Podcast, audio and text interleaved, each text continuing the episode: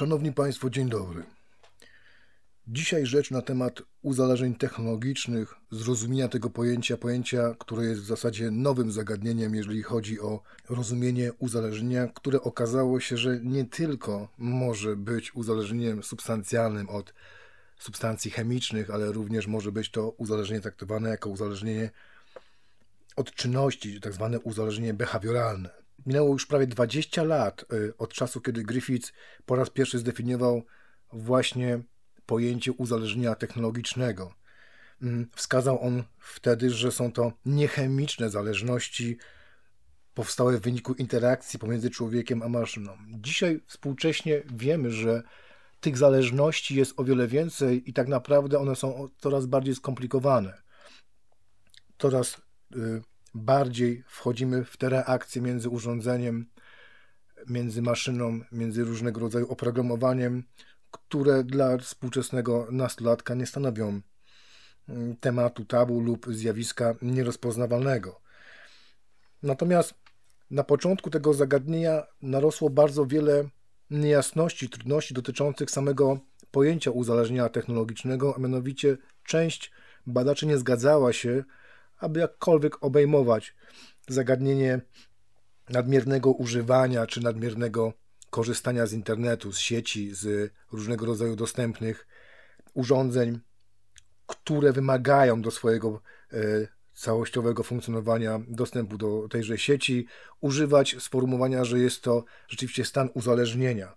Podczas badań, drodzy Państwo, okazało się jednak, że coraz więcej naukowców, badaczy kierowało swoją uwagę na zachowania, które były współbieżne, które mogły również wykazywać cechy uzależnienia, aczkolwiek, jak powiedziałem na samym początku, nie było to uzależnienie substancjalne, to było uzależnienie pozachemiczne, niechemiczne. Nie miało nic wspólnego z uzależnieniem od, od substancji.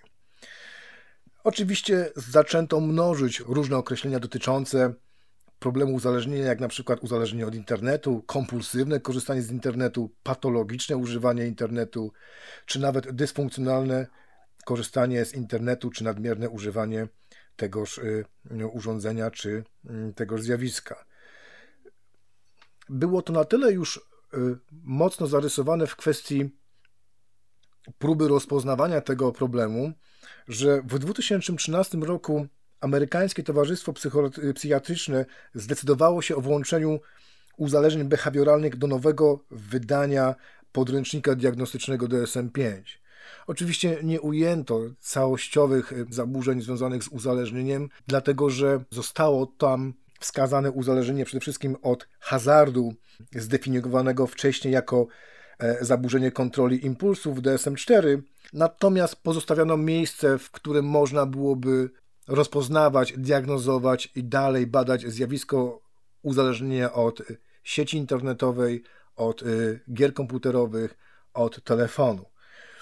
Tymże zjawiskiem też oczywiście zajęło się, zajęły się inne organizacje, m.in. Światowa Organizacja Zdrowia, która starała się wykazywać w swych, w swych badaniach, że rzeczywiście zjawisko to owo istnieje i rzeczywiście ma negatywny wpływ na funkcjonowanie człowieka. W ramach tej diagnozy zwróciła uwagę na trzy takie aspekty, wymiary tych y, nałogów, tego uzależnienia, tego procesu, mianowicie na ekspozycję, to jest czas trwania, na siłę przymusu podejmowania tych zachowań, czyli uzależnienie, oczywiście konsekwencje społeczne, fizyczne czy finansowe, które idą w parze z, mm, z nadmiernym nałogowym korzystaniem z tego rodzaju zjawiska. Oczywiście jest to zjawisko, które jest ciągle badane, ciągle podyktowane różnego rodzaju warunkom społecznym i bardzo szybko dynamizuje się pod tym kątem. Prekursorka badań w tym obszarze Jung wymieniła osiem istotnych cech diagnostycznych, które są charakterystyczne dla tego nałogu. To jest oczywiście zaabsorbowanie tym internetem, to jest ta tolerancja jako potrzeba coraz dłuższego spędzania czasu w internecie. Drugą, y, kolejną taką cechą jest oczywiście nieudane kontrolowanie, nieudane próby kontrolowania zachowania poprzez zaprzestanie lub ograniczania używania internetu, symptomy odstawienne, czyli ten zespół symptomów związanych z niepokojem, złością, lękiem, obawą, nastawieniem, oczekiwaniem na możliwość korzystania z tego, z tychże um, urządzeń lub z tej sieci. Oczywiście też kolejnym takim symptomem jest przebywanie w sieci dłużej niż jest to planowane. Pojawienie się na przykład problemów społecznych też jest również wyznacznikiem tego zagadnienia. Okłamywanie oczywiście, czyli wchodzenie w interakcje, które są y, nieprawdziwe mm, w stosunku do osób nam bliskich, okłamywanie w stosunku do skali przebywania w tej sieci również jest taką cechą znamienną tego sposobu spędzania powiedzmy wolnego czasu, czyli tej w pewnej formy uzależnienia. No i oczywiście wykorzystanie internetu jako ucieczki od problemów, czy w celu na przykład modyfikacji, regulacji swojego nastroju, dlatego że pamiętajmy o tym, że problem uzależnienia od czynności również y, niesie w sobie komponent y, emocjonalny, behawioralny czy poznawczy, w którym zawiera się regulacja nastroju, czy też zachowania, które mają na celu wzbudzanie czy realizację określonych y, potrzeb, w tym wypadku potrzeby korzystania z internetu, czy sieci, czy różnego rodzaju aplikacji. Bardzo istotnym w kwestii rozumienia zjawiska uzależnienia behawioralnego i uzależnienia y, od zachowań, w tym wypadku uzależnień technologicznych, jest skonstruowanie odpowiedniego modelu, dzięki któremu będziemy mogli pracować, dzięki któremu rozpoznamy etiologię i zrozumiemy, dlaczego człowiek stara się kierować swoim zachowaniem w ten sposób, aby dokonywać takich, a nie innych czynności, które oczywiście wpływają na jego e, stan emocji i sposób poznawania rzeczywistości. Istnieje kilka takich ciekawych modeli. Jednym z modeli, których należy wymienić i którego należy dotknąć, to jest oczywiście model, model neurobiologiczny, który opisuje to źródło uzależnień od czynności i jako pewien efekt zaburzeń równowagi pomiędzy układem nagrody, mm, za który odpowiada układ dopaminergiczny w mózgu, mm, pomiędzy nim a układem kary, za który oczywiście odpowiada układ e, serotoninergiczny. Natomiast w tych wypadkach oczywiście bardzo ważną kwestię odgrywa deregulacja tychże dwóch systemów i wpływanie ich na proces motywacyjny. Kolejnym takim ciekawym modelem, który należy tutaj wskazać, to oczywiście jest model poznawczo-behawioralny korzystania patologicznego z internetu mm, Davisa, który wyjaśnia mechanizmy działające w sytuacjach patologicznego używania sieci.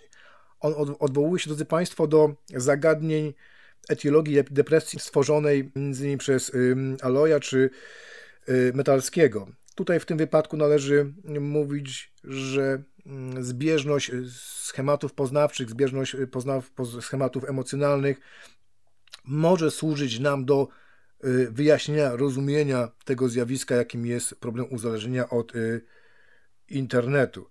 Oczywiście możemy tu jeszcze wspomnieć o modelu y, mm, Kaplana i innych modelach, które starają się w sposób na razie dość parcjalny wyjaśnić zależności pomiędzy uzależnieniem, procesem, etiologią i dalszym funkcjonowaniem człowieka w tym y, stanie. Ciekawą koncepcją, drodzy Państwo, jeżeli chodzi o wyjaśnienie powstawania nałogu, jak to nazywają niektórzy specjaliści nałogu infocholicznego, ciekawym spojrzeniem y, posłużył się tutaj y, Billux, który stwierdził, że są trzy drogi takiego korzystania, patologicznego korzystania z, z sieci, z internetu, ale też również oczywiście ze smartfonów. To jest oczywiście pierwszą drogą jest ścieżka nadmiernego upewniania się, reasekuracji. Ona dotyczy, drodzy Państwo, osób, które systematycznie sprawdzają w swoich telefonach y, kontakty, sprawdzają, czy tych kontaktów nie ubyło, czy one są cały czas aktywne, czy mamy do czynienia rzeczywiście z tymi osobami, osobami, które y, pragniemy mieć. To jest wzmacnianie tych kontaktów interpersonalnych czy relacji uczuciowych. Oczywiście to jest wysyłanie mnóstwo SMS-ów, wiadomości przez Messengera inne aplikacje z obawy na przykład przed rozpadem ich związku czy relacji, które są y, dla nich bardzo istotne. Są to osoby o dość niskiej samoocenie, wysokim poziomie neurotyzmu, często posiadające symptomy fobii społecznej czy niestabilności emocjonalnej. Ta ścieżka oczywiście charakteryzuje się takim dość nałogowym wzorcem y, użytkowania zarówno sieci, jak i też pewnych y, urządzeń, które wymagają do swojego funkcjonowania istnienia tejże sieci. Ścieżka impulsywna według Biloxa to oczywiście to ścieżka antyspołeczna, która jest charakterystyczna dla osób, które w sposób ryzykowny użytkują ten y, swój telefon, smartfon czy też internet i wykazują dość negatywne wzorce jego stosowania, np. sextingu, y, cyberprzemocy czy prowadzenia rozmów telefonicznych podczas jazdy z samochodem. Jednostki realizujące tą ścieżkę, drodzy Państwo, to są jednostki, które przejawiają cechy impulsywne, przejawiają cechy psychopatyczne. Ona charakteryzuje się takim wyraźnym wzorcem antyspołecznym y, w swojej realizacji. No i oczywiście ostatnia ścieżka to jest ścieżka ekstrawertyczna, która jest typowa dla osób wykazujących symptomy uzależnienia, silnie dążących do komunikowania się z innymi czy nawiązywania nowych relacji. U jednostek takich prezentuje tą formę wyboru tej ścieżki ciągła potrzeba stymulacji, wysoka wrażliwość na korzyści, przedstawiania własnej osobowości, afirmacja swojej osoby. Ona posiada taki podwójny wzorzec, to jest nałogowego użytkowania telefonu i oczywiście ryzykownego korzystania yy, z niego.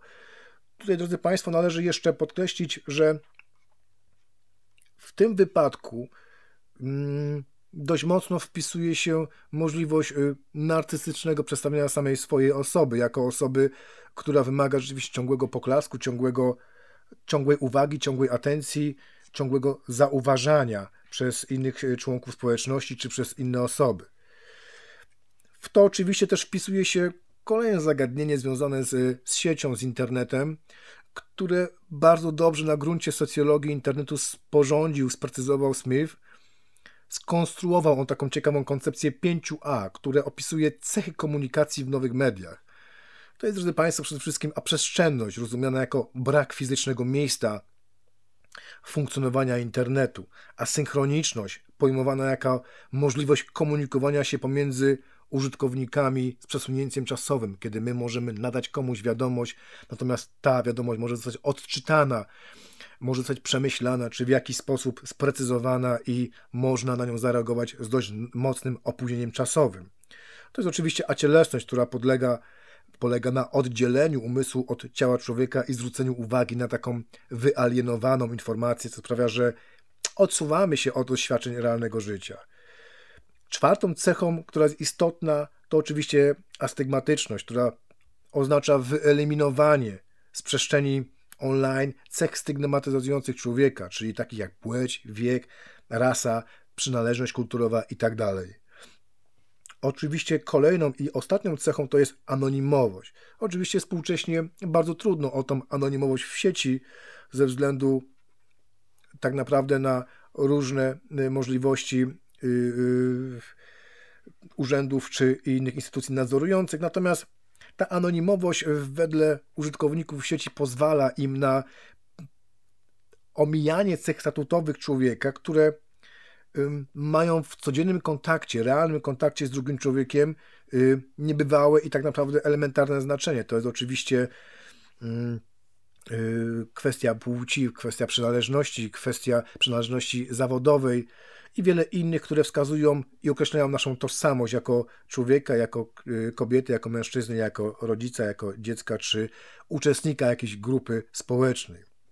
Ciekawym i interesującym, drodzy Państwo, zagadnieniem jest w tym wypadku kilka mm, efektów, y, kilka procesów, które się dzieje w trakcie korzystania z sieci Jeden zasługuje na dość mocne, dość ciekawe podkreślenie, mianowicie efekt Zeigarnika, który polega na tym, że niekończąca się dostępność treści w sieci sprawia, że mózg traktuje czynności internetowe jako niezakończone.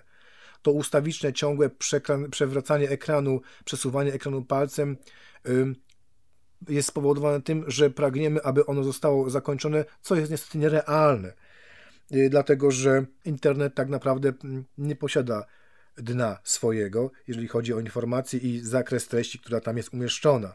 Natomiast nasz mózg próbuje y, daną czynność zakończyć, co oczywiście jest nierealne i wiąże się y, z niepowodzeniem, co też mocno wpływa na pewien stan frustracji i niezadowolenia, jeżeli chodzi o korzystanie z tej sieci i oczywiście procesu uzależnienia w stosunku do zagadnień y, uzależnień behawioralnych czy uzależnień od czynności. Tak jak drodzy Państwo powiedziałem, są to zjawiska, które są bardzo mocno badane teraz i ten wpływ sieci, użytkowania, sposobu użytkowania, realizowania tej sieci w swoim codziennym życiu ma niebagatelne znaczenie w sytuacjach e, nie tylko młodych ludzi, dlatego że to bardzo mocno e, jest teraz obecne we wszelkich przejawach życia społecznego, szczególnie zawodowych. Badania, drodzy Państwo, które wskazują na to, że jest to dość poważny problem, poważne zagadnienie, z którym się należy już e, zmierzyć i tutaj duże pole do popisu ma profilaktyka, rodzina, oczywiście instytucje takie jak szkoła, czy nawet już przedszkole. Badania, które były prowadzone w 2015 roku w ramach kampanii Dbaj o swój zasięg, które objęły około 22 tysięcy uczniów między 12 a 18 rokiem życia, wykazywały bardzo wyraźnie, że obniża się średni wiek życia dziecka, które nagminnie, systematycznie korzysta z internetu, korzysta z telefonów. Prawie wszyscy uczniowie, którzy byli badani, regularnie korzystali z urządzeń mobilnych. To było ponad 87%, a większość oczywiście z tych urządzeń posiadała dostęp do internetu, to było ponad 92%. Przynajmniej raz dziennie z telefonów korzystało 85% badanych, a 35% robiło to kilkadziesiąt razy dziennie.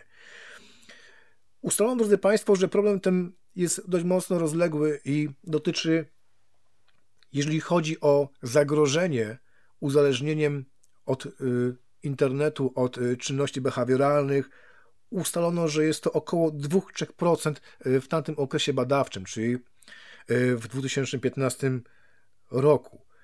Mm, obejmuje oczywiście on sferę emocji, sferę zachowań, sferę przekonań, które bardzo mocno wpływają na funkcjonowanie nie tylko społeczne, ale również osobiste, intrapsychiczne człowieka.